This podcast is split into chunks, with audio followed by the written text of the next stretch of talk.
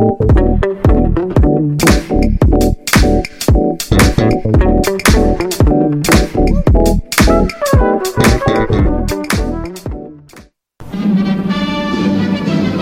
un monde où la société pestacle n'a jamais été aussi abrutissante, où le binge-watching fait office de passe-temps, où les zombies n'ont même pas la décence de se nourrir de cerveau, une équipe d'historiennes et d'historiens a le courage de lever le nez de leurs archives pour vous divertir sérieusement. Histoire de passer le temps, vendredi 16h sur choc.ca.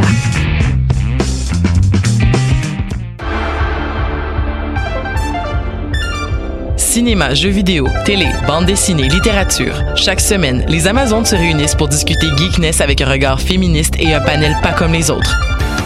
Parce que la culture geek, c'est pas juste un boys club. Rejoignez-nous tous les mercredis dès 11h sur choc.ca. Eh, vous saviez que choc.ca ce n'est pas que du podcast? C'est aussi 5 chaînes musicales 24 heures sur 24 pour vous accompagner partout. Rock, indie pop, hip-hop, musique francophone et musique électronique en écoute gratuite et à volonté. Pour les découvrir, rendez-vous sur le site de choc.ca sur l'onglet chaîne musicale. J'ai un plan pour voir et écouter des shows gratuitement toutes les semaines. Le studio, c'est le podcast live de choc.ca. Toutes les semaines, retrouvez le meilleur de l'alternative musicale québécoise pour une session live et une entrevue. Vous pourrez suivre l'émission tous les mardis à 17h30 en vidéo direct sur le Facebook de choc.ca et en audio sur le site internet de la station. Et si vous avez manqué l'émission, pas de problème, retrouvez le studio sur nos plateformes podcast et en vidéo sur YouTube. Musique.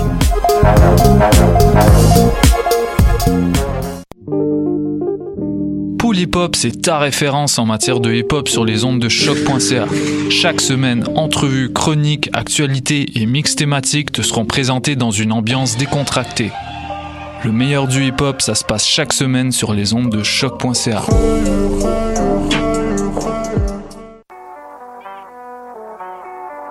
What a Day et c'est Robert Nelson de À la claire ensemble sur les ondes de choc.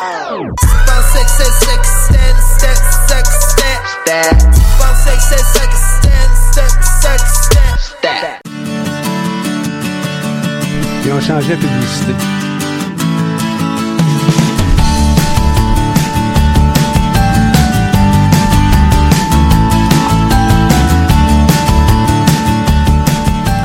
Vous écoutez Tendance Entreprendre, entrevue, conseils et inspiration pour oser passer à l'action avec votre entreprise. Cette émission est rendue possible grâce à la participation du Centre d'entrepreneuriat EJUCAM propulsé par la Banque nationale.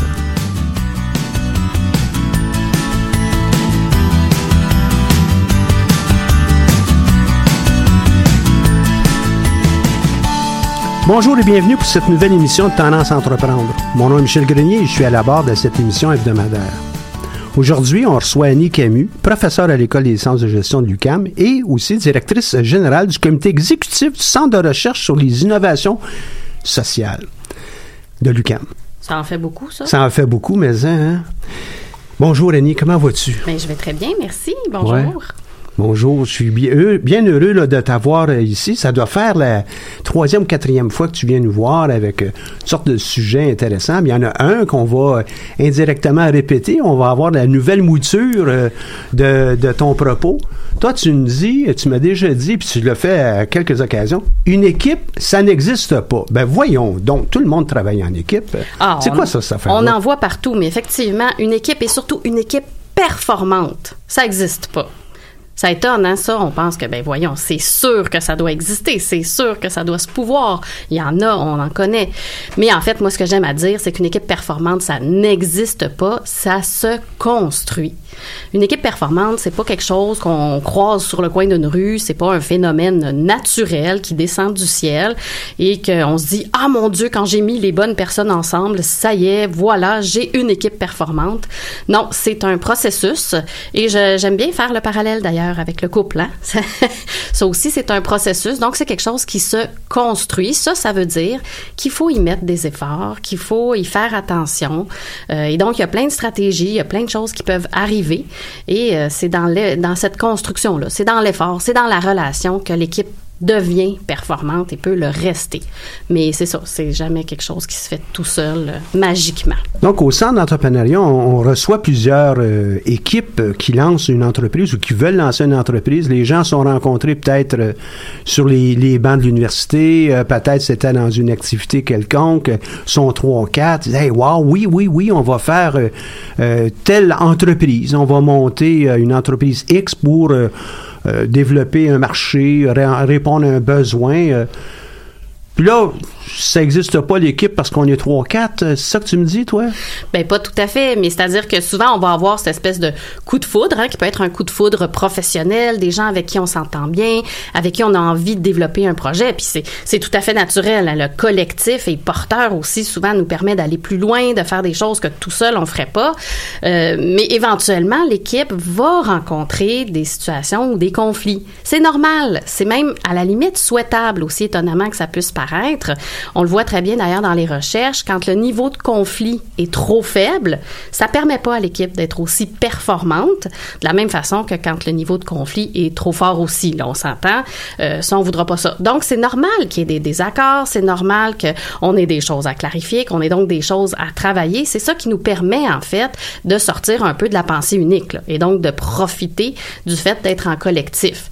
Mais c'est sûr que ces conflits-là, alors, au début, un peu la lune de hein, tout va bien, puis on a vraiment l'impression qu'on s'en va tous dans la même direction, qu'on est animé par les mêmes valeurs, le même projet. Éventuellement, ben, on est tous des individus différents, donc c'est là que vont émerger les désaccords, les visions parfois qui avaient l'air la même ne le sont plus, et ainsi de suite. Et là, donc, va émerger le conflit. C'est tout à fait normal. C'est le cycle de vie normal d'une équipe. Euh, et la- le défi, ça va être quand ça, ça va arriver, quand ça, ça va émerger, puis ça peut émerger, ça peut émerger là, de, de- de toutes sortes de sources. Là. Ben, ça va être comment on est capable justement de prendre ça de front, de le gérer et de transformer ça effectivement en quelque chose qui va contribuer à renforcer les liens, à construire l'équipe, à l'amener plus loin et à l'amener justement à être performante faut aussi faire attention quand on entend euh, performance. C'est quoi ça, la performance d'une équipe? Ça peut être beaucoup, beaucoup de choses. Là.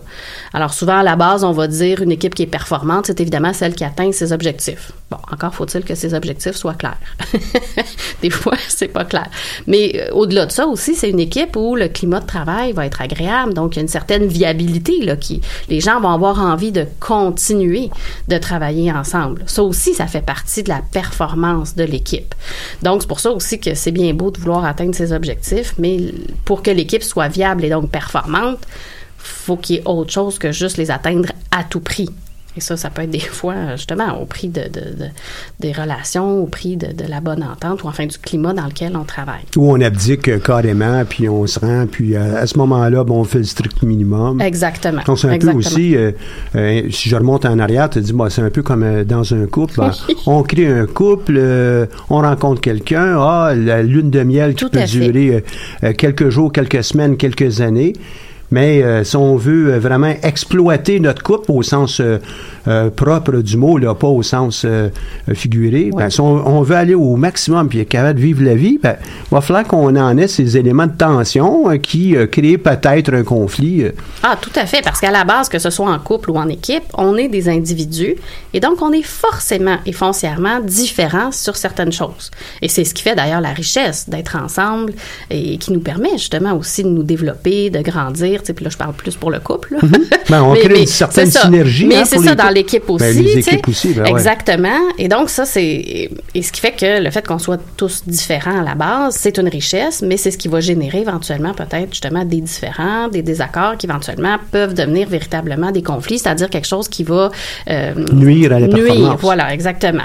Et là, et là, il y a toutes sortes de façons, comme en couple d'ailleurs, de répondre ou de gérer ces conflits-là. Hein, il, y a, il y a des grandes stratégies là, euh, pour, euh, pour gérer les conflits. Ben, une de celles-là, par exemple, c'est l'évitement. Hein, donc, euh, on va juste plus parler de ce sujet-là. hein, le sujet sur lequel on s'est pas mis d'accord, puis ça va pas. Bon, on n'en parle plus. On le balaye sous le tapis. Ou euh, on essaie d'éviter la personne. Des choses comme ça. Alors ça, c'en est une stratégie. Puis, à la base, il n'y a aucune mauvaise stratégie pour gérer le conflit, mais dans certains cas, il y en a qui vont être plus pertinentes que d'autres. Alors, c'est sûr que l'évitement, comme je viens de nommer, ben, quand on est sur un projet, disons, qui dure deux semaines, puis là, on s'est un peu accroché avec la personne, ben, peut-être que l'évitement, finalement, c'est une bonne stratégie, puisqu'on sait très bien que d'ici deux semaines, l'équipe va être dissolue, bon, on n'aura plus à continuer. Donc, ça coûte peu en termes d'investissement comme stratégie, et euh, c'est ça. Pour deux semaines, c'est viable. Mais on s'entend que dans la durée, c'est pas une stratégie qui sera très, très viable. Donc, il va falloir se tourner vers d'autres types euh, de stratégies de gestion de conflits. Alors là, on va peut-être vouloir aller. Alors, il y en a qui sont très bons aussi dans l'adaptation. Hein, ça, c'est toi, tu gagnes, Michel, et moi, je perds. Donc, moi, je, toi, tu, tu, veux ce soir qu'on boive du vin rouge. Moi, j'aime pas le vin rouge, j'aime le vin blanc. Mais ce soir, tu sais, pour éviter le conflit, je vais donc boire du vin rouge et ne rien dire. Alors ça, c'est un comportement qu'on va appeler plutôt d'adaptation. Ça permet aussi de gérer les conflits. Dans certains cas, ça peut être utile, mais là encore, c'est quelque chose qui, sur la durée, euh, on finit toujours avec ce qu'on appelle communément une petite crotte sur le cœur. Hein? Donc ça, encore là, dans la durée, c'est pas nécessairement ce qui permet le plus de, rendre l'équipe performante sur le long terme. Euh, après ça, il y a d'autres stratégies. Puis ça, c'est on a, on a des tendances naturelles. Hein? Il y en a qui naturellement vont avoir une propension justement à s'adapter. D'autres vont avoir une propension à vouloir absolument avoir raison ou à vraiment remporter, dans le fond, euh, ce qu'ils voient comme une bataille. Donc, ça aussi, ça va donner lieu à d'autres stratégies. Hein. On va essayer de convaincre, on va essayer même des fois de manipuler. Bon, alors, c'est une autre stratégie. Encore là, dans certains cas, peut-être, ça peut euh, être utile, mais généralement, ça aussi, sur le long terme, ça va finir par miner la viabilité. Ce qui fait qu'on va travailler le plus souvent, puis quand l'équipe est performante, c'est souvent qu'elle a réussi justement à apprendre à gérer les tensions, les conflits autour de soit du compromis ou de la collaboration. Et là, on parle de stratégies qui, effectivement, vont avoir, euh, demandent plus d'efforts. Hein, c'est sûr que de s'adapter, ben on ferme notre boîte, on fait comme si. Puis on avale, puis on passe à la prochaine. Voilà. fait que bon, quand c'est pas dramatique, quand c'est pas un enjeu, euh, je veux dire critique, c'est acceptable, mais c'est ça sur d'autres choses. Alors la collaboration ou compromis, ben compromis, c'est chacun va faire un bout de chemin. Donc j'ai pas exactement ce que je voulais, mais je vais avoir quelque chose en contrepartie et toi aussi. Mais ça, c'est ça. Faut, faut négocier, faut parler. Puis quand on négocie, ça demande de pas trop s'énerver. Ça, hein, ça prend du temps aussi. Ça, prend, du temps, ça prend de l'écoute.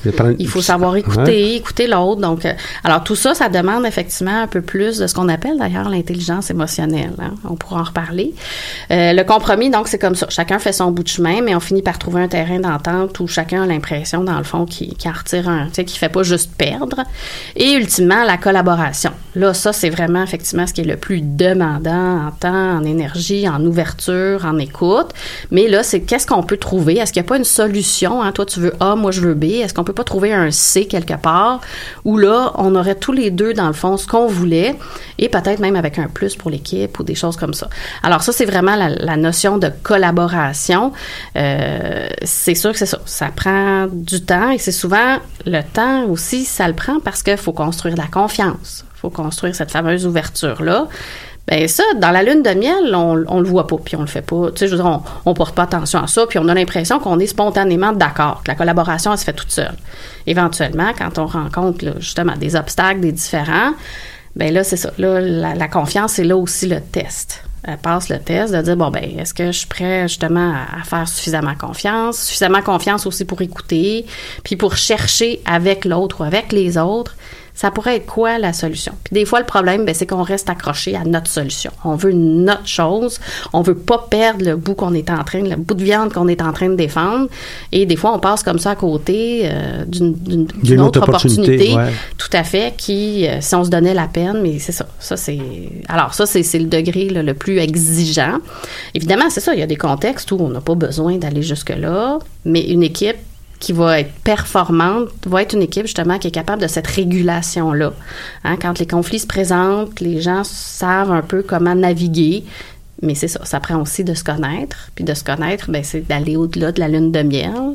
Et donc, à un moment donné, hein, quand on finit notre lune de miel, là, les, défauts souvent de notre conjoint, notre conjoint commence à ressortir. Là. Ben là, c'est l'étape de dire, ben oui, euh, chacun a ses défauts, je vais les accepter, puis on va miser sur les forces. Et ça, les- nos forces mises ensemble, qu'est-ce qu'elles peuvent nous apporter? Puis c'est clair qu'elles peuvent nous apporter plus loin que si j'étais tout seul dans mon coin.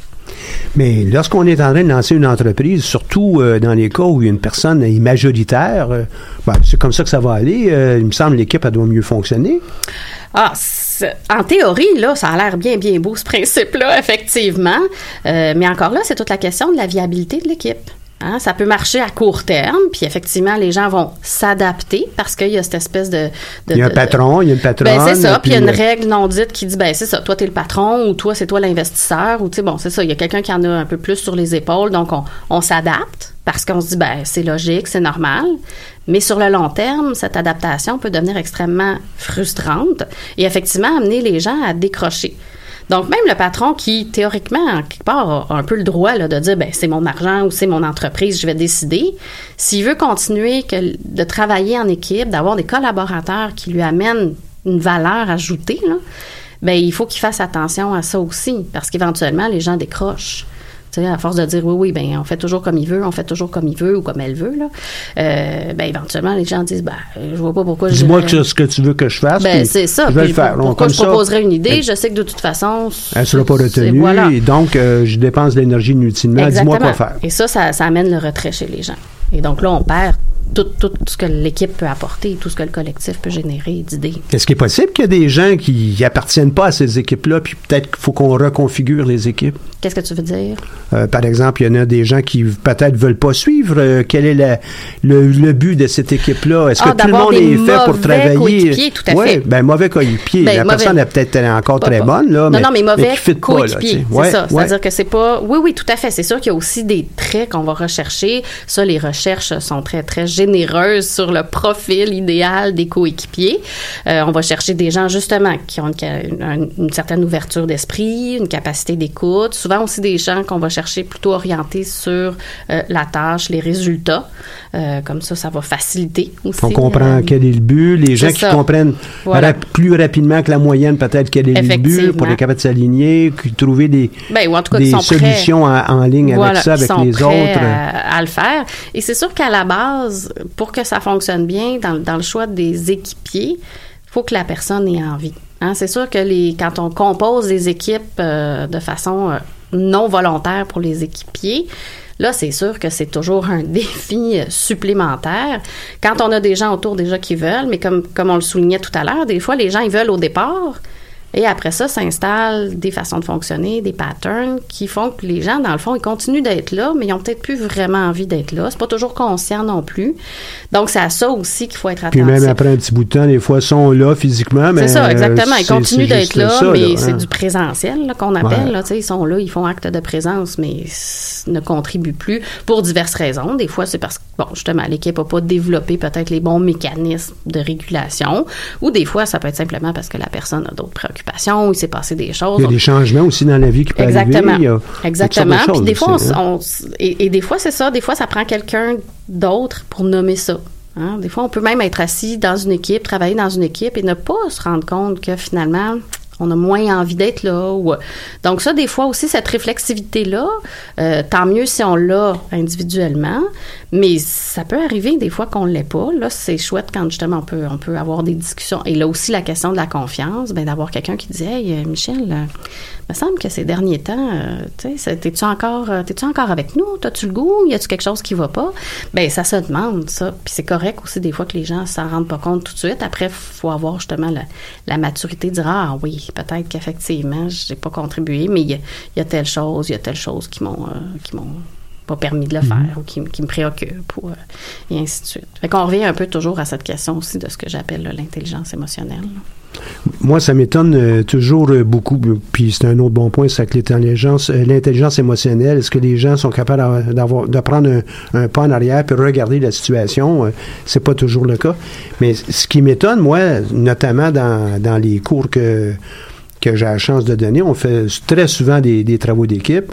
Euh, Même chose aussi avec les compétitions. Tous les entrepreneurs qui sont en équipe sont tous en équipe d'une façon ou d'une autre. Euh, on dirait que on le voit pas, puis on pense que euh, une équipe nécessairement ça va bien fonctionner. C'est un peu le, propos que j'avais euh, d'entrée de jeu. Mais on comprend qu'il peut avoir tous ces problèmes, puis il y a des ajustements. Mais qu'est-ce qu'on doit faire de façon assez pratique pour pouvoir construire une équipe qui va être performante? Bien, d'abord, il faut accepter effectivement de concéder du temps au fonctionnement de l'équipe. Et ça, c'est souvent là que le bas blesse, dans la mesure où, puis qu'on soit en entrepreneuriat ou dans des compétitions académiques, peu importe, le contexte est un peu, puis du moment où on est dans le milieu des affaires, en fait, le contexte est un peu toujours le même. On court après des ressources, on, on manque de temps, il faut prendre des décisions rapidement, donc le facteur temps est très présent, on se sent beaucoup bousculé, euh, et là, on se dit, ah non, en plus, il va falloir que je prenne du temps pour l'équipe, en plus, il faut que je gère ça, puis c'est un peu ça aussi en général avec la gestion des ressources Mhm. humaines. On est comme, ben là, les gens peuvent pas se gérer tout seuls. Pourquoi faudrait prendre du temps pour ça?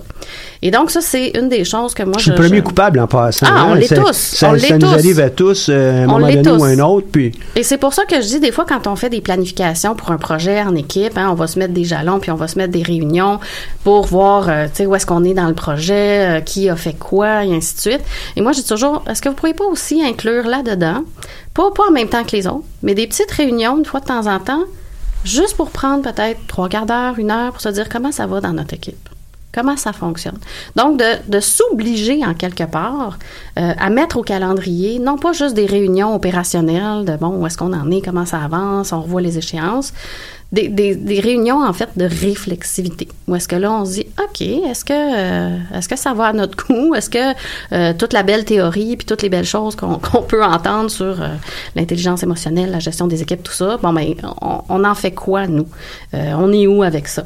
Et donc, ça, c'est un des trucs.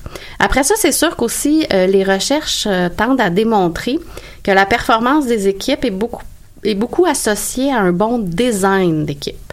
Ah, là, tu vas me dire, mais c'est quoi ça, le design d'équipe? Euh, le design d'équipe, ben, c'est évidemment donc la composition des équipes, on en a parlé. Euh, c'est aussi euh, toute la question des objectifs. Et ça, ça, souvent aussi, moi, je vois ça beaucoup, y compris dans des, dans des classes, là, avec nos équipes qui font des, des travaux d'équipe, des travaux de session ensemble. Hein, on prend pour acquis qu'on a tous le même objectif. Puis c'est clair, puis la lune de miel, généralement, nous aide là-dedans. là. puis on est comme, ah oui, on s'en va tous à la même place, on fait un travail, on veut tous la même chose, on veut une bonne note. Oui, facile. Euh, quand on commence à creuser, et ça, souvent, euh, on va passer tout droit, euh, ben, c'est quoi une bonne note pour toi? Ah, ben, moi, c'est B. Ah non, moi, c'est A, en bas d'A, il n'y a rien. Ah, OK. Fait que finalement, on pensait qu'on avait le même objectif, mais on n'a pas, concrètement, on n'est pas à la même place. On voit pas les mêmes choses. Pareil, hein, sur la qualité, par exemple, du travail ou, ou le niveau de professionnalisme, où certains vont être très attachés à la forme, d'autres moins. Et ça, alors c'est ça, on part souvent sur des objectifs de, ben oui, tout le monde veut la même chose, une entreprise qui performe, qui, qui a une belle croissance et ainsi de suite. Qui, qui veut embarquer dans un projet? Ah, ben, tout le monde. Moi, j'aimerais ça que l'entreprise euh, euh, ne fonctionne pas en dedans Ben, de, de six mois. C'est plutôt rare. Personne hein? n'est contre la vertu. Mais souvent, c'est l'épreuve du réel. C'est là où à faire sortir le fait que, ah, ben, l'objectif qu'on avait, moi, je le voyais de telle façon, toi, tu le voyais d'une autre façon. Euh, moi, je voyais plus une croissance. Je voulais aller chercher plus de partenaires. Euh, un autre voulait plutôt euh, avoir une croissance de revenus rapidement. Et, et donc, le plus aussi, on va se donner la chance en partant malgré la lune de miel, de, discuter puis d'aller au fond de ces choses-là. Puis ça aussi, c'est souvent quelque chose qu'on n'aime pas faire. Puis tu sais, c'est normal quand on est en lune de miel, on n'a pas le goût, hein, comme dans un couple. On vient de rencontrer quelqu'un, on a les yeux dans la graisse de bine, on a-tu envie de s'asseoir puis discuter d'un budget, puis de, des valeurs d'élevage des enfants, par exemple? non, on n'a pas envie. On a envie de profiter de, de petits bonheurs, des papillons dans l'estomac. Ce qui, ce qui est très bien. Dans une équipe, là, on, on forme une équipe pas pour les mêmes raisons que pour un couple. Et donc, je pense que c'est là aussi une bonne pratique dès le début de prendre du temps, même si on a l'impression que ça nous ralentit des fois, pour dire, OK, on- où est-ce qu'on veut aller? Puis concrètement, parce que souvent on reste dans les grandes généralités, hein, on veut aller vers le succès, la croissance, ces choses-là, mais concrètement, qu'est-ce qu'on veut, qu'est-ce qu'on est prêt à faire, qu'est-ce qu'on est prêt à ne pas faire, et ça aussi dans les à ne pas faire, euh, de discuter des comportements qu'on souhaite avoir de nos équipiers. Hein, Puis ça, à la limite, on le comprend quand on est dans des travaux de session en classe. Une fois qu'on est sur le milieu professionnel, on discute moins des comportements. On prend pour acquis que là aussi, tout le monde a euh, des règles de base. Le Puis minimum, c'est Un ça. minimum. Ah, Un minimum par rapport à ce qu'on croit c'est être un ça. minimum. L'autre personne, on c'est peut-être être- euh, très, voilà. très bon. Là. Ouais. Voilà. Donc, ça aussi, de s'astreindre à discuter de ces choses-là. Quels sont les comportements comme coéquipier qu'on aime et qu'on veut soutenir, puis quels sont les comportements qu'on n'accepte pas? Et quelles sont les conséquences de ces comportements qu'on n'accepte pas? C'est souvent ça aussi. Hein, à la limite, on va s'asseoir puis on va se dire, bon, ben, on s'attend à ce que tout le monde soit à l'heure aux, aux réunions, euh, à ce que tout le monde ait préparé ses dossiers, bon, des choses comme ça. On nomme ça. Et une personne, par exemple, le fait pas, une fois, deux fois, trois fois, il se passe rien. Donc, c'est sûr que ça aussi, ça nous, ça nous aide pas comme, comme, encore là, on est dans de la régulation d'équipe. Bon, mais c'est de se dire, euh, après trois fois que tu arrives en retard à la réunion, ça va être quoi la conséquence? Il faut pas avoir peur d'aller jusqu'à, mais qu'est-ce qui va justifier, par exemple, qu'on va enfants. exclure sais. Je quelqu'un? dirige un, un projet, je suis en train de monter mon entreprise. Est-ce que je suis obligé de faire ça ou je fais affaire? Je dois les traiter comme si c'était des enfants. Est-ce que c'est ça qu'on doit faire? Alors, ce qu'il faut faire attention, c'est que c'est pas une question d'être. On a souvent ce sentiment-là. hein. Mon Dieu, il faut que je les gère comme des enfants. J'ai ma garderie. Moi, j'entends ça souvent des gestionnaires. C'est comme une garderie. Mais à la dans base. les cours, je l'entends très, très souvent, les gens. Aussi, hein? Ouais, ouais. Et c'est ça. Et, et c'est souvent d'ailleurs ce qui répugne à la gestion des ressources humaines pour beaucoup aussi de cadres puis de gestionnaires. Ils veulent pas aller là. Ils ont l'impression de gérer, c'est ça, des enfants. Mais à la base, c'est pas une question d'enfants. C'est une question qu'on est tous différents. On n'a pas eu le même parcours, on n'a pas eu effectivement peut-être même le même milieu familial, mais au-delà de ça, la même formation. Euh, et donc, dans chaque milieu, dans chaque secteur, dans chaque formation, il y a une culture qui est propre à un métier. Euh, il y a des règles qui sont instaurées, qui sont passées, mais pas toujours les mêmes. Après, il y a des questions de tempérament. Et donc, c'est ça la richesse de la différence. Il faut en Puis là, faire on parle juste euh, de la façon dont tu m'en parles. Toi, c'est comme si on était juste deux personnes. Ah C'est- non, hein, non, tu mais parles de ça, tempérament, ben de, oui. de régulation, comme si on était juste deux. Mais dans une équipe, on peut être trois, plusieurs. quatre, cinq. Ah oui, Fait que là, on, on arrive à quelque chose qui est suffisamment complexe. Tout à fait. hein. Puis ça, on va le voir, par exemple, moi, j'aime bien l'exemple des équipes interprofessionnelles qu'on va avoir dans le milieu de la santé. Parce que là, on a des médecins, euh, on va avoir un médecin, une infirmière, euh, euh, souvent des professionnels de type psychologue, tout ça. Chacun a son, chacun a son parcours de formation, a été formé dans un milieu qui a ses propres règles, ses propres normes et sa propre culture. Et, juste à cause de ça, mais ça fait que ces gens-là, effectivement, vont avoir différentes choses qu'ils vont prendre pour acquis. Que mon Dieu, ben c'est évident que ça se fait comme ça, alors que euh, l'infirmière va dire ben non. Euh, et donc tout ça, c'est pas de gérer des enfants, c'est effectivement de gérer l'équipe, c'est de gérer de l'humain qui est en interaction vers un but commun.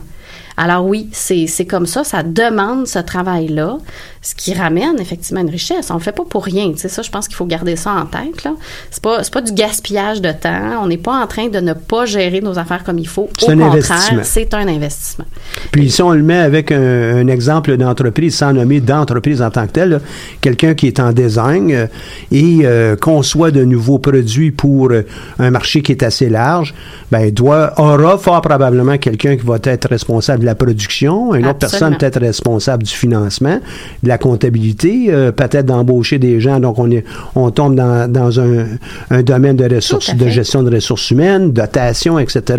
On aura d'autres disciplines, mais tout ce monde-là ne voit pas le- notre projet, notre création d'entreprise de la même manière. Exactement. Ont chacun un point de vue. Et, et même pire, chaque, chaque, chaque personne que tu viens de nommer avec son justement sa formation, son parcours, Et son- la culture qui est associée à ça. Un comptable ne pense pas de la même manière que quelqu'un qui est en ressources humaines. ou en marketing. En- en et marketing, chacun ouais. aussi va avoir une évaluation différente de ce qu'est le succès. Alors, on est tous en train de dire on travaille pour un objectif commun qui est le succès. Mais en marketing, il va se mesurer très différemment que du côté de la gestion financière ou que du côté, par exemple, des ressources humaines. Et parfois, ben, je veux dire, le succès entendu du côté des ressources humaines, qui va être justement dans peut-être euh, euh, des conditions de travail qui sont bonnes, euh, un, milieu de travail sain, et ainsi de suite, ben ça n'a pas la même importance pour d'autres fonctions dans l'entreprise, va amener donc des frictions, va amener justement, ben si on investit dans, dans les ressources humaines à tel niveau, moi, il va me rester quoi pour mes campagnes de marketing, et ainsi de suite. Donc, c'est ça, là, la collaboration et le travail d'équipe. Par contre, si tout le monde y met du sien, ben c'est là où effectivement on peut là, on rentre dans le loin. domaine de la communication, puis euh, on pourrait y revenir tantôt. Mais donc, euh, si j'étais en design, puis moi, ma, ma, ma contribution euh, au monde, c'est d'arriver avec de nouveaux produits, j'aurais intérêt, intérêt, pour simplifier ma vie, de travailler qu'avec des designers, c'est ça? Ah, c'est sûr. Mais ça mènerait pas aussi loin, puis ça mènerait pas à la même place. Mais c'est sûr que de travailler avec nos semblables, On ça a la rend même culture ça à peu près. Mais encore là, on n'a peut-être pas là. la même définition de qu'est-ce qui va être le succès pour euh, pour Michel et puis pour euh, pour Annie. On aura des points de vue différents. Au même titre qu'on a des points de vue présentement différents. Moi, en arrière de toi, je vois quelque chose. Toi, tu vois quelque chose de différent. Exactement. Et euh, Exactement. nécessairement, on va avoir, on va être teinté même par ça. Là. Mais c'est sûr, c'est normal. Puis c'est c'est ce qu'on veut aller chercher à la base quand on, on fait des choses en équipe. C'est cette richesse-là. Parce que quand on est tous ensemble et qu'on pense tous pareil, c'est ce qu'on appelle la pensée unique. hein. Tout le monde est d'accord, mais à un moment donné, on n'en sort plus. Et ça, ça a tué des entreprises. Ouais, ça a tué ouais, des ouais. équipes. Hein, où est-ce qu'à un moment donné, tout le monde dit toujours euh, la même chose, toujours dans le même sens, et on n'est plus capable d'innover, on n'est plus capable de voir que les choses changent autour. Et ça, c'est très, très dangereux. Donc, on va chercher justement à avoir des gens qui voient les choses différemment, qui pensent différemment, pour aller chercher cette capacité d'innovation, d'adaptation. Mais ça vient aussi avec euh, des exigences en termes de, de travail pour l'équipe. Maintenant, on vient de mettre la table euh, qui, euh, ben, elle est complexe, hein, il y a toutes sortes de choses, tout entremêlé, il y a, il y a un relief à ça. Euh, on prend une pause musicale. Et après, on essaie de remettre ça en ordre pour que ça soit bien aligné, comme si ça pouvait être bien aligné. Ah, tu hein. veux la recette, toi, là? là? Ben oui, j'aimerais bien ça avoir une recette. La recette magique, ben c'est ce qu'on tente de faire. Ça va peut-être être notre capsule recette magique. On, on passe ça aujourd'hui. On va avoir euh, Regarde, tiens, justement, Regarde. hein. Quand on parle de, de- de construction, on doit regarder dans la même direction. Ça, c'est pas évident. De Laura Babin.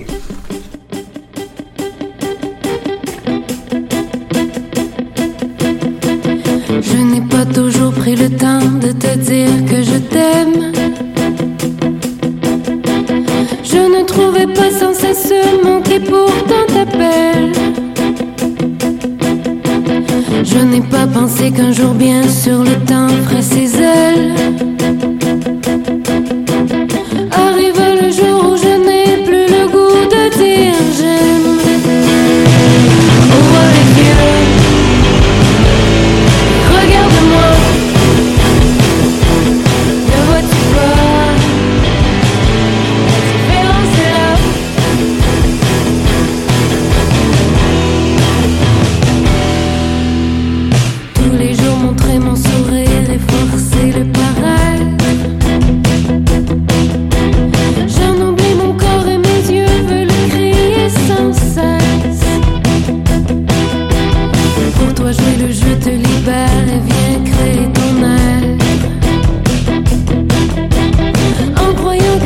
Que tout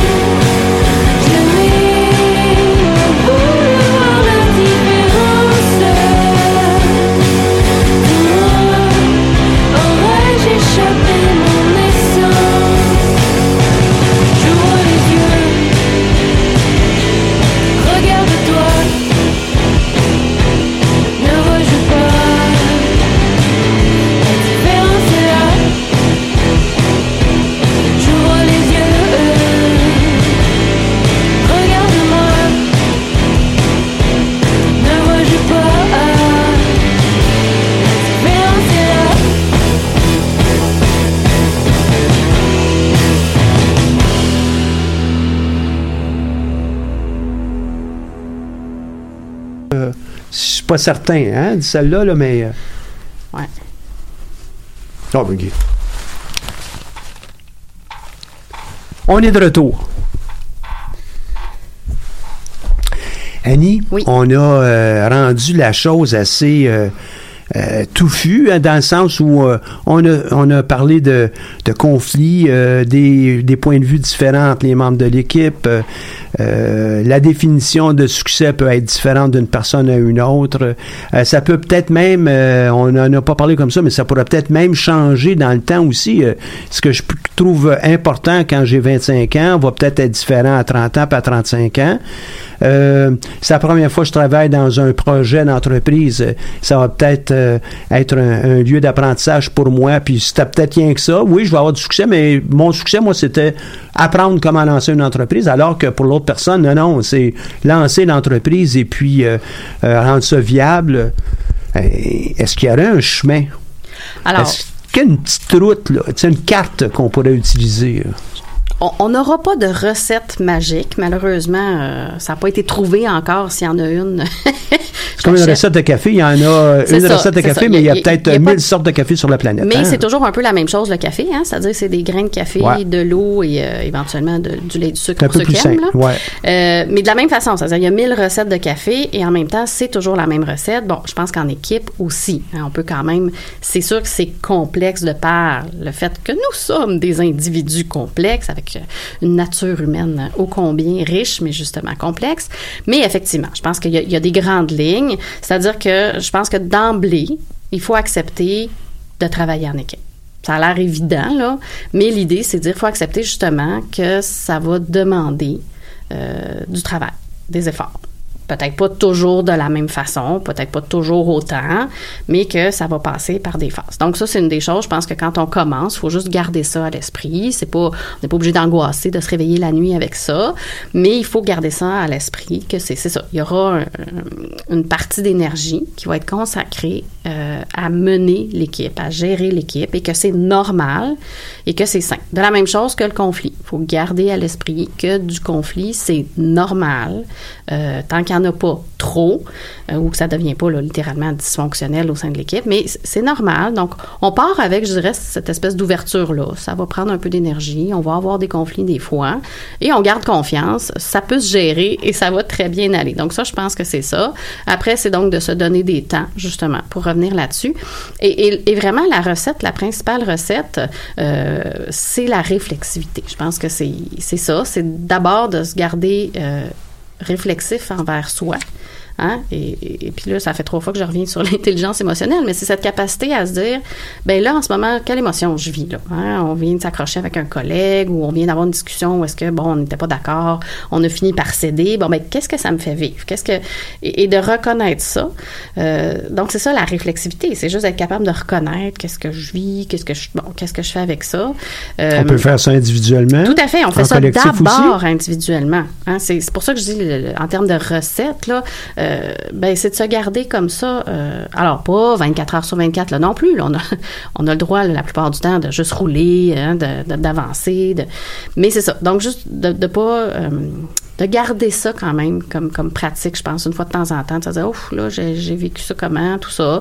Euh, et justement, après ça, de nommer les choses en équipe. Surtout, je pense que le- le temps, dans ce cas-ci, euh, c'est de ne pas laisser les choses dégénérer. Et donc, ça, ça demande là aussi de la maturité. La réflexivité, c'est une composante de la maturité aussi. Euh, et d'être réflexif en équipe, ben, c'est justement ça, se donner ces petites réunions-là. Et, et, et voilà, le plus on va être capable de nommer les choses, de mettre au clair les choses de façon évidemment euh, saine, là, sans s'énerver, c'est sûr que ça aussi, c'est, pas mal, euh, je dirais, la recette. Ce qu'il faut faire attention aussi, puis on s'en est déjà parlé, c'est aussi euh, euh, d'évaluer son équipe, là, puis de se dire, euh, ah ben là, on, s'aime, puis ça va bien, puis là, après, après nos réunions, on va prendre des bières. Donc, j'ai une équipe qui fonctionne bien, et avec une autre équipe, ah, c'est plus difficile, faut mettre de l'énergie, c'est clairement une équipe qui fonctionne pas bien. Euh, ça, faut faire très attention. Hein, des fois, on a dans notre parcours justement universitaire, on a eu des équipes avec qui ça a été fabuleux, on a tripé. Moi, j'appelle ça le crémage sur le gâteau. Hein, c'est la cerise sur le sundae. Quand on a ça, c'est extraordinaire. Est-ce qu'il faut essayer de revivre ça à chaque fois? Ben non. C'est là où on, on- fait une erreur parce que ça peut pas toujours être ça. Et ce n'est pas nécessaire d'être bras dessus, bras dessous, meilleurs amis pour la vie pour avoir une équipe performante. hein. C'est ça aussi le professionnalisme, c'est de dire, ben justement, je vais avoir suffisamment de maturité, de réflexivité pour contribuer à l'équipe, pour amener, pour nommer les choses quand elles font pas mon affaire, mais en même temps, ce sera peut-être pas mes amis pour la vie, ce sera peut-être pas le trip d'une vie, euh, mais on va être capable quand même de fonctionner et euh, donc juste de faire attention effectivement de pas évaluer la performance de l'équipe au niveau d'harmonie céleste qu'on peut atteindre. Quand on l'a, c'est super. Il faut en profiter, c'est un cadeau de la vie, puis c'est sûr que ça change tout, c'est sûr que c'est tellement agréable. Mais c'est ça, il faut pas non plus partir négativement du moment où on sent que dans une équipe, ah, ça s'en va pas vers ça. Déjà, on n'était pas d'accord sur euh, le but final? C'est ça. Ah, ben ça, c'est le premier conflit qu'on pourrait avoir. Ben, c'est hein. ça. Euh, Et- si on s'entend pas, parfait, c'est une occasion. Voilà, exactement. Hein, c'est- je vais les appeler petits conflits. Je comprends que si on s'entend jamais, Oui, c'est un oui. gros conflit, là, sur le- surtout sur le but final. Est-ce qu'on monte le Mont-Royal ou le Mont-Everest? grosse oui. différence. Il faut, faudrait qu'on s'entende. Mais dès qu'on est capable d'avoir suffisamment de discussion pour, pour justement déterminer quel va être notre but euh, final, c'est comme s'il y avait un but final, euh, donc cet objectif-là, et on s'entend maintenant quels sont les moyens qu'on doit prendre pour euh, réaliser ça. Sur les moyens, on aura peut-être aussi d'autres conflits, des points de vue différents. Il ne faut pas fait. voir ça comme Tout étant des conflits où on, on est obligé de, euh, de, de penser tout de suite à divorce. Exactement. Puis c'est sûr qu'aujourd'hui, euh, on est beaucoup dans l'instantanéité, on est beaucoup dans, hein, on veut que ça fonctionne, on veut que ça fonctionne rapidement, et on a un peu ce réflexe-là, là, des fois, de dire ah bon, on a essayé deux fois, ça n'a pas marché, c'est fini. Or, moi, j'ai des j'ai, des cas que j'ai vus où, euh, mon Dieu, les débuts ont été tellement difficiles, l'équipe a fini par performer, c'est-à-dire atteindre ses objectifs, livrer, mais bon, ça a été relativement pénible. Et une fois le projet fini, l'équipe se dissout, et là, tout à coup, les membres de l'équipe réalisent à quel point ils étaient liés. Ils avaient construit du Il lien. était important l'un pour Voilà, l'autre ou l'une pour voilà. l'autre. Alors, ça s'était jamais manifesté nécessairement dans une euphorie ou une harmonie autour d'événements sociaux nécessairement, mais justement, à force de travailler, à force de discuter, ils avaient construit quelque chose, à la limite dont ils étaient à peine conscients, juste avant là, de, voir que, oh mon Dieu, quand là, l'équipe finit, on se dit, hey, on a vécu quelque chose d'intense ensemble, oh mon Dieu, puis on a apprécié ça et ça va nous marquer pour toute la vie. Donc, c'est- pour ça que euh, faut vraiment faire attention à ne pas aller trop rapidement dans l'évaluation qu'on va faire de mon Dieu, ça marche-tu, ça marche-tu pas? euh, et, comme puis d'ailleurs, tu sais, les films qu'on voit sont plus souvent ceux contre qui hein, on a beaucoup avancé contre l'adversité et à la fin, euh, ça a bien fonctionné. Là. Donc, tu sais, je pense que c'est un peu quand même un reflet aussi de, de, de ce que c'est une équipe et qu'il faut pas hésiter justement à, des fois à relever ses manches, à endurer un peu ce qui nous paraît être enduré au départ. Mais c'est ça, garder le focus sur l'objectif et, ce que chacun peut y apporter. Est-ce que les disciplines euh, variées, c'est gage de succès pour une entreprise, pour un, évidemment pour l'entreprise en tant que telle, mais pour l'équipe, ou bien euh, non, avoir trois personnes qui proviennent du même milieu, euh, milieu social, milieu universitaire, ou bien même de la même matière, de la même discipline, trois personnes en finance. Est-ce que ça, c'est, est-ce qu'il y a des recettes plus gagnantes dans ça? Moi, je, persiste à être une fervente euh, adepte de la diversité. Tu je pense que euh, c'est vraiment là, effectivement, qu'on va chercher la richesse du collectif. C'est sûr que par contre, c'est toujours beaucoup plus exigeant. Euh, ça, c'est clair. Et on, on va le voir, d'ailleurs, dépendamment du mandat que l'équipe peut avoir. C'est sûr que des fois, c'est peut-être préférable d'avoir des gens qui viennent tous du même milieu. Mais plus on va avoir une équipe où on va vouloir vraiment que l'équipe soit dans l'innovation, la créativité, euh, résoudre des problèmes, hein, développer des solutions, plus là, la diversité est vraiment quelque chose qu'il faut rechercher pour atteindre ça. Euh, c'est vraiment euh, ça ça a été c'est pas c'est pas que moi qui le dis là. Après ça c'est sûr que moi je le dis aussi parce que je pense que humainement il y a une richesse justement à, à aller chercher la différence, à aller chercher évidemment il et il faut pas oublier non plus malgré tout ce que j'ai dit que des fois ça se peut que la différence ça soit juste trop là. Ça se peut aussi que des fois, il y a des gens avec qui on ne s'entend pas. Puis que c'est pas une question de gestion de conflit. C'est notre expression qu'on a euh, au Québec et probablement ailleurs, trop c'est comme pas assez. hein, à un moment donné. ça. euh, Donc, des fois, ça- euh, et des fois, des fois, dans ces cas-là, il y a des fois, effectivement, où là, les relations, le courant passe vraiment pas. On a essayé, on a tout essayé, bon, puis ça fonctionne pas. on peut avoir à changer effectivement la composition d'une équipe. Ça, ça peut arriver. Euh, donc, tu sais, c'est pas non plus là, oh mon Dieu, c'est juste parce qu'on l'a pas géré. Il peut y avoir des cas où, en termes de relations entre les personnes, c'est juste pas possible. Fait que dans la construction d'une entreprise qui, en principe, bien qu'on sait qu'ils ne seront pas éternels, là, euh, cette construction d'équipe va prendre, ou d'entreprise va prendre un certain temps, puis à l'occasion, on, on aura peut-être à changer certains membres. Ça se peut. Parce que euh, l'organisation le demande, l'équipe le demande, le- euh, les enjeux du moment le demandent Exactement. aussi. C'est possible, Exactement. ça. De la même façon que si c'est pour des enjeux ou des, des, des défis, puis on se dit, ah mon Dieu, j'ai pas au sein de mon équipe les compétences, ben on peut aller toujours chercher aussi quelqu'un à l'externe, sans nécessairement aussi. On peut aller chercher un, un appui ou des conseils euh, à l'externe. De la même façon que dans certains cas aussi, justement, on est pris avec un conflit qu'on trouve un peu insolvable, on a essayé plein d'affaires, ça fonctionne pas, ou en tout cas, ça commence, le climat commence à être tendu. Ben c'est tout à fait correct aussi d'aller chercher de l'aide. Des fois, ça prend un tiers parti. Hein? Des fois, ça prend quelqu'un qui est pas membre de l'équipe, qui, va pas- voir ça de façon plus objective. et qui va être capable, des fois, ouais. c'est ça, de déconstruire un peu. Là, le- on s'est crêpé le chignon. Des fois, on a dit des choses qu'on pensait pas. Bon, euh, alors là, des fois, ça prend justement quelqu'un de l'externe qui est un peu impartial, en quelque sorte. Ça, ça, ça, c'est aussi un excellent réflexe. Faut pas être gêné de ça. Hein, des fois, on se dit, ah, ben là, euh, mon équipe, euh, on devrait être capable de gérer ça tout seul. Euh, non, des fois, c'est aussi acceptable et, même souhaitable d'aller chercher cette aide-là. Il y a plein de façons, euh, souvent, hein, autour des, entreprises, on, a des structures d'appui, on peut avoir, il y a toutes sortes de, ressources qui sont à notre disposition on peut aller chercher ces choses-là. Il faut pas être gêné, il faut pas avoir peur, effectivement, de, de recourir à ça. Ouais, puis ça, ça peut être pour l'entrepreneur, par exemple, un mentor, Tout à fait. une mentor. Ça pourrait être un coach, ça Oui. pourrait être un spécialiste, mais ça pourrait aussi être une personne qui vient aider l'équipe à voir la situation euh, avec un œil différent. Puis, Tout à fait, tout à fait. Puis après ça aussi, on pourrait parler justement de consolidation d'équipe, le fameux team building, auquel euh, moi j'ai une petite allergie là, parce que des fois on, on va un peu vite. Hein? Ah là, on se fait une activité euh, au paintball, puis waouh, on a fait de la consolidation d'équipe. Euh, toute activité sociale est, est chouette, là, mais c'est pas en soi nécessairement de la consolidation d'équipe juste parce qu'on est allé faire un laser quest ou je ne sais quoi d'autre. Là. Va aller prendre un verre de vin parce qu'on était tous là, donc Ben, on est une bonne building. délégation, une Ah, bonne euh, entreprise, une bonne équipe. euh, C'est pas, c'est pas nécessairement le cas. Je sais ça. Il n'y a pas de magie. Il y a un hein. bémol, là. Donc, de faire ce type d'activité-là avec justement, je dirais, un aspect un peu plus réflexif. Ah, qu'est-ce que j'ai appris? Qu'est-ce que j'ai découvert de mes coéquipiers?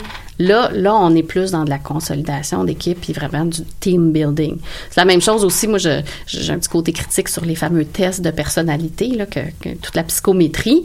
Euh, c'est le genre d'outil, justement, qui est très intéressant en équipe pour apprendre à connaître l'autre. Provoquer une discussion, provoquer une c'est discussion puis dire ah oui c'est vrai hey, j'avais remarqué que toi dans le fond tu es plutôt silencieux tu tu parles juste à la fin dans les tours de table, ces choses-là. Là, je comprends mieux pourquoi. C'est un peu ta personnalité. Bon, ça permet des fois, justement, de dédramatiser, d'arrêter de penser que la personne, c'est parce qu'elle se retient, puis qu'elle a rien à dire, puis qu'elle rumine. Non, non, c'est sa personnalité. Donc, ces outils-là sont extrêmement intéressants pour ça. Quand ça devient une religion, où là, on dit, ah non, je te prends pas sur mon équipe parce que tu es un type telle chose, ou tu es tel profil, Là, c'est là où moi je trouve ça un peu exagéré, l'utilisation de ces tests-là. Mais pour, pour susciter justement euh, la discussion, pour apprendre à connaître l'autre, pour, pour, pour générer des échanges, donc de la construction, euh, on y revient, hein, une équipe Mm. performante, ça se construit. Puis, tu sais, tu parles de ces tests-là comme si c'était euh, une, une panacée. Ce n'est pas une panacée dans, ton, dans ta façon de le dire, mais pour plusieurs, ça. Mais ça va être la même chose aussi avec, euh, hey, on ajoute une nouvelle personne à l'équipe. On était huit, là, on est rendu neuf. Est-ce que ça veut dire qu'on doit recommencer à zéro? Ah, OK, on laisse tout tomber, mais on attend. On va refaire un autre petit exercice de team building ou on intègre les autres personnes comment? Puis il va y avoir des changements. Si on est huit, euh, il y en a un, un ou une va décider, m'en est de s'en aller. J'ai autre projet ou j'ai fait mon mandat, c'est beau, j'ai appris quelque chose, je m'en vais ailleurs. On change la composition de l'équipe. Ben ça, c'est pareil. Changer la composition de l'équipe, souvent, on va se dire, ah ben, il y a juste quelqu'un, une personne qui part, une personne qui arrive. C'est pas grand-chose. La Chan- dynamique vient de changer. La dynamique vient de changer. Donc, de un, c'est de reconnaître, puis de se dire, là, les choses vont changer. Et ça, c'est confortable pour personne. Même ceux qui disent oui, moi j'adore le changement, hein, on sort un peu de ce qu'on connaissait, tout ça. Donc il y a toujours un inconfort, c'est normal, on l'accepte. Et là, il faut faire bien attention, effectivement, surtout pour l'intégration d'un nouveau membre dans l'équipe. Faut, faut faire attention parce que si l'équipe en plus existe puis roule depuis un moment, euh, la personne peut rapidement pas se sentir faire partie hein, de l'équipe parce que ben elle connaît pas les codes, elle connaît pas toutes les petites blagues qu'on a ensemble, toute notre historique.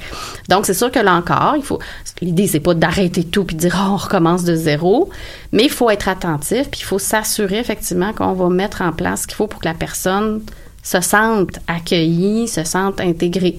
Donc peut-être ben, cette personne-là être plus euh, plus préoccupée par ben est-ce que ça va, est-ce que tu as, compris tout ce qu'on a discuté, est-ce qu'il te manque des bouts, bon à qui elle peut se référer par exemple si elle a des questions sur euh, qui fait quoi dans l'équipe, des choses comme ça. C'est sûr qu'on n'est pas obligé de recommencer du début là puis de se refaire une réunion puis là, de rediscuter et tout, mais cette personne-là n'a pas eu cette construction là.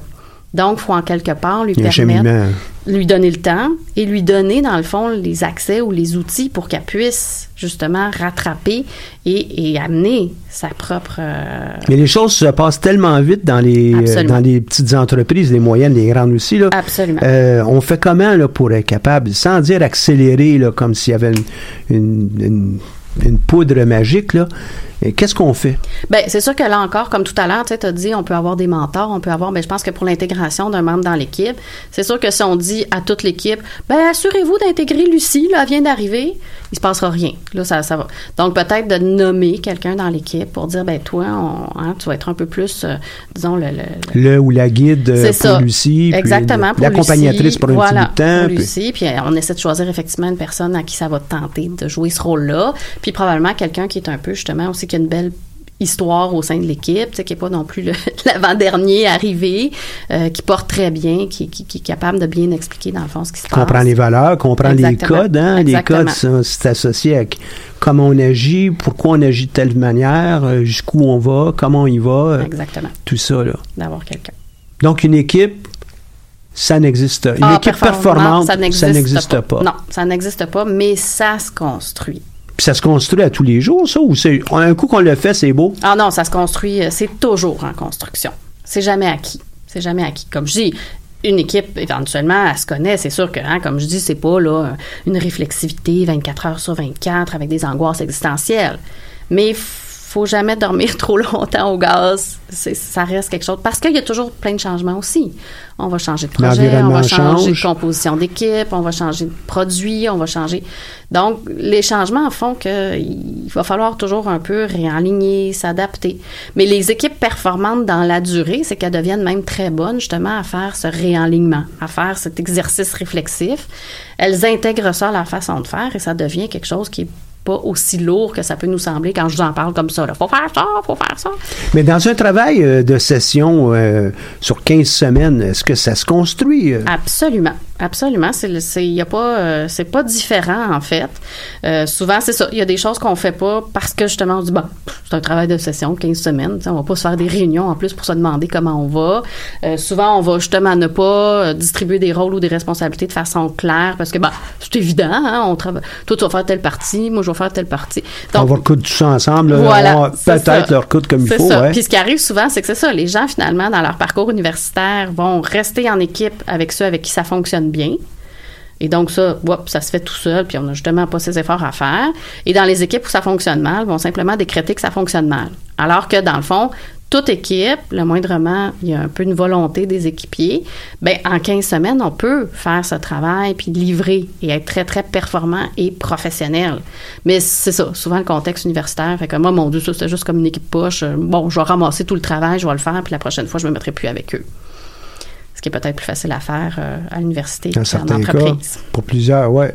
En En entreprise, on ne pourrait pas nécessairement toujours faire ça. C'est pas toujours possible, mais c'est pour ça que c'est important de, d'avoir, de mettre dès le départ des pratiques d'équipe qui permettent justement cette réflexivité-là. Parce que, ben, des fois, on est obligé. Hein? On n'a pas choisi tout le temps nos coéquipiers ou, euh, et il faut faire avec, mais ce qui n'empêche pas, a priori, d'avoir une équipe performante. Donc, une équipe performante, ça n'existe pas, ça se construit. Moi, comme équipier, je peux aussi apprendre à, être plus performant à l'intérieur, comme équipier d'une part, euh, dans une équipe ou dans n'importe quelle autre équipe. Donc, c'est, ça demande fait. de l'ouverture, ça demande de l'écoute. Un sens des Ça- responsabilités. sens des responsabilités, euh, une maturité euh, euh, émotionnelle aussi. Euh, c'est pas dès qu'on a quelqu'un dit non, hop, puis tout de suite on, on se braque. Il y a, il y a, et ensuite, évidemment, c'est être capable de comprendre le message, ce qui est dit et tout ce qui entoure le message avec mes, collègues, la même chose avec moi. Exactement. Donc, tout ça, ben, ça prend un peu de temps, ça prend de l'énergie, évidemment.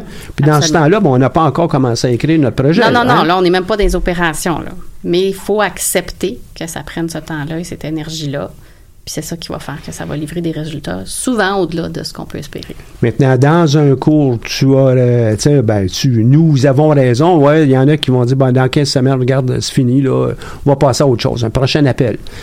Mais euh, lorsque je suis en train de construire mon entreprise, hein, euh, au centre d'entrepreneuriat, on accompagne ces gens, ben, il faut être capable de prendre ce temps-là et euh, le prendre euh, en amont va avoir beaucoup plus de, de, de chances de succès. Et puis, pour ceux qui observent ces équipes-là, on le voit très, très bien. Euh, je prends un exemple. Cette semaine, on va avoir euh, le, le jury pour le concours Mon entreprise. Et puis, on va avoir 16 équipes qui vont présenter devant nous. Euh, des petites équipes, 2, 3, 4, 5 personnes. Euh, la plus grande, je pense, c'est ça qui a 5 personnes. Mais on les voit, les gens. Est-ce qu'ils sont euh, unis ou pas? Euh, à titre d'exemple, tu es en train de présenter, puis ton collègue est à côté au tableau. Hmm. Puis il regarde contre le nombre de tuiles. Tu sais, ah, ben, ce qu'Annie doit dire, là, ça, ah, je, je suis tellement habitué. qu'elle là. On attend qu'elle finisse, puis moi, je vais partir mon, mon, mon petit bout de, mon petit bout de, MP, euh, de MP3 dès qu'elle a fini, là, tu sais. Ben, c'est pas nécessairement une équipe qui, à nos yeux, va être vue comme étant une équipe performante. Absolument. Fait que le langage, euh, pas seulement euh, auditif, mais tout Ah, compte tout à l'intérieur d'une équipe, et puis ça se construit. Absolument. Vraiment. Oui. Mais il faut y croire. faut y croire. Mais l'autre bout aussi qu'on vient de voir, c'est c'est en continu, ça. Oui. Si on y croit juste au début, puis euh, wow, on a un beau projet, puis la seule chose qui ne- nous retient ensemble, c'est parce qu'on a un beau projet. Les chances qu'on travaille sur le prochain projet, puis qu'on soit tous ensemble et aussi performants, euh, ils sont, sont amoindris. Ils sont pas réunis, effectivement. Ils sont pas réunis. Ils sont pas réunis. Et euh, une entreprise, ben, ça se construit pas juste avec des nouveaux employés tout le temps, des nouveaux partenaires, des nouveaux collaborateurs. Ça se construit euh, euh, sur une, une- une assise, hein, une fondation qui est solide. Puis c'est nos premières personnes avec qui on Tout travaille. Il faut que ça soit euh, Tout à fait. euh, ces, gens-là en premier. On met les fondations d'abord. Une fondation d'abord. effectivement, Tout à fait. Ça a été un plaisir de t'avoir. euh, Ah, ça a été un plaisir d'être cette, ici. euh, à, à cette émission. Et puis, euh, moi, je te suggère qu'un jour, euh, tu fasses un TED. Ben, un ça fait quelques Talk. fois que tu m'en parles, mais là, je pense que je vais te prendre Ouais, au mot. je Ouais, vais je vais travailler là. là-dessus. Faut qu'on trouve une date. Hein? On Oui, va essayer de voir ça. comment on pourrait faire ça. Je te fais ça. Beaucoup de choses se passent en, en parallèle euh, à ce qu'on fait aujourd'hui. Euh, il y a entre autres euh, tous ces euh, entrepreneurs qui sont en train de monter leur présentation qu'on va voir ce jeudi. Je leur souhaite évidemment bonne chance. J'ai hâte de, de les voir. On a euh, euh, présentement une petite pause pour nos ateliers midi, mais on va revenir le 18 avril avec un, un atelier qui va toucher euh, spécifiquement qu'est-ce qu'on doit faire. La, période de l'été s'en vient, la fin de session, ça arrive. là. Euh, il y en a plusieurs qui prendront pas de cours à la session d'été et qui sont en train de construire leur entreprise. On va avoir une session qui va parler juste de ça. Donc, euh, je vous revois, moi, le 18 avril à midi 45, notre local habituel. On sera présent ce midi euh, au, euh, au J, donc au pavillon J, pour tous ceux qui sont intéressés euh, à, venir nous rencontrer pour leur projet. On va être à, votre disposition pour ben, vous accompagner, puis peut-être vous guider, qui sait. Les euh, jeunes entrepreneurs innovants, il y a une activité qui va avoir lieu le 11 avril de 14h à 19h au Centre des sciences de Montréal. Vous pouvez aller sur le web, aller chercher ça. C'est assez euh, facile. C'est disponible sur Facebook, puis aussi au site du CQCM pour euh, ces euh, jeunes entrepreneurs innovants. Donc, euh, à la à disposition de, de tout le monde aussi. Et puis, il va y avoir une grande rencontre des entrepreneurs par euh, la Jeune Chambre de commerce de Montréal pour euh, propulser votre projet d'affaires et développer votre réseau. Puis ça, c'est un élément important. hein. Quand on parle de construction d'équipe, c'est pas juste mes employés. Hein. Ah non, pas du Des tout. gens qui me soutiennent. Euh, euh, je travaille avec un mentor ou une mentor. Ben, est-ce que je travaille bien en équipe avec cette personne-là? Tout à fait. Aujourd'hui, on est dans un monde de collaboration. Ah, hein. Donc, ce que je dis pour l'équipe, ça vaut bien au-delà de ça, que ce soit justement toutes les questions aussi de réseau qui sont tellement déterminants pour euh, nos entreprises aujourd'hui et nos entrepreneurs aussi. Donc, tout à fait. Ouais, déter- déterminant, mais c'est ce qui nous permet aussi de sauter de continent en continent euh, en 2019, 2020, 2025. Il faut absolument qu'on le travaille. Puis ça, cette équipe étendue, ben ça, Ça se construit sur euh, des, euh, des qualités que nous-mêmes, on aura développées. Il y en- a peut-être quelques-uns qui sont très chanceux, sont venus au monde comme ça. Ben, la plupart du temps, les habiletés de travailler en équipe avec nos, nos partenaires, mais aussi avec euh, tous euh, les autres partenaires externes à notre entreprise, c'est essentiel. Euh, Puis ça serait vrai aussi euh, dans le cadre des cours. Absolument. Hein, si on est en train de faire un travail d'équipe, euh, c'est pas juste nous quatre qui euh, sommes impliqués dans ça. Ben, j'ai un petit réseau, moi aussi. J'ai peut-être euh, 12 personnes que je connais, puis chacun entre nous, on en connaît 12. Hey, là, on est rendu à 52 personnes à peu près, déjà, qu'on on est capable d'aller euh, pu- puiser de l'information, puiser des conseils, des idées, euh, de nouveaux contacts. Et il faut absolument le voir comme ça. Les opportunités sont là, il faut les saisir, effectivement. Ah. Donc, euh, Jeune Chambre de commerce euh, de, Montréal, ça va être le 26 avril au marché Bon Secours. Et euh, l'idée, c'est de, discuter de l'influence des technologies d'innovation dans le monde des affaires avec des entrepreneurs, des conférenciers, des experts. Je pense que c'est un, rendez-vous qui vous sera très certainement intéressant. On est déjà rendu à la fin de l'émission. Merci à, mon invité, Annie Camus, professeure à l'École des sciences de gestion. Puis vous voyez qu'elle aime beaucoup le monde, elle aime beaucoup le côté de relations euh, humaines, de ressources humaines, puis toute la dynamique entourant euh, les gens, puis l'entreprise. On remercie la Banque euh, nationale, le propulseur du centre d'entrepreneuriat, pour nous aider dans notre démarche et sans qui on ne pourrait pas exister. À la prochaine!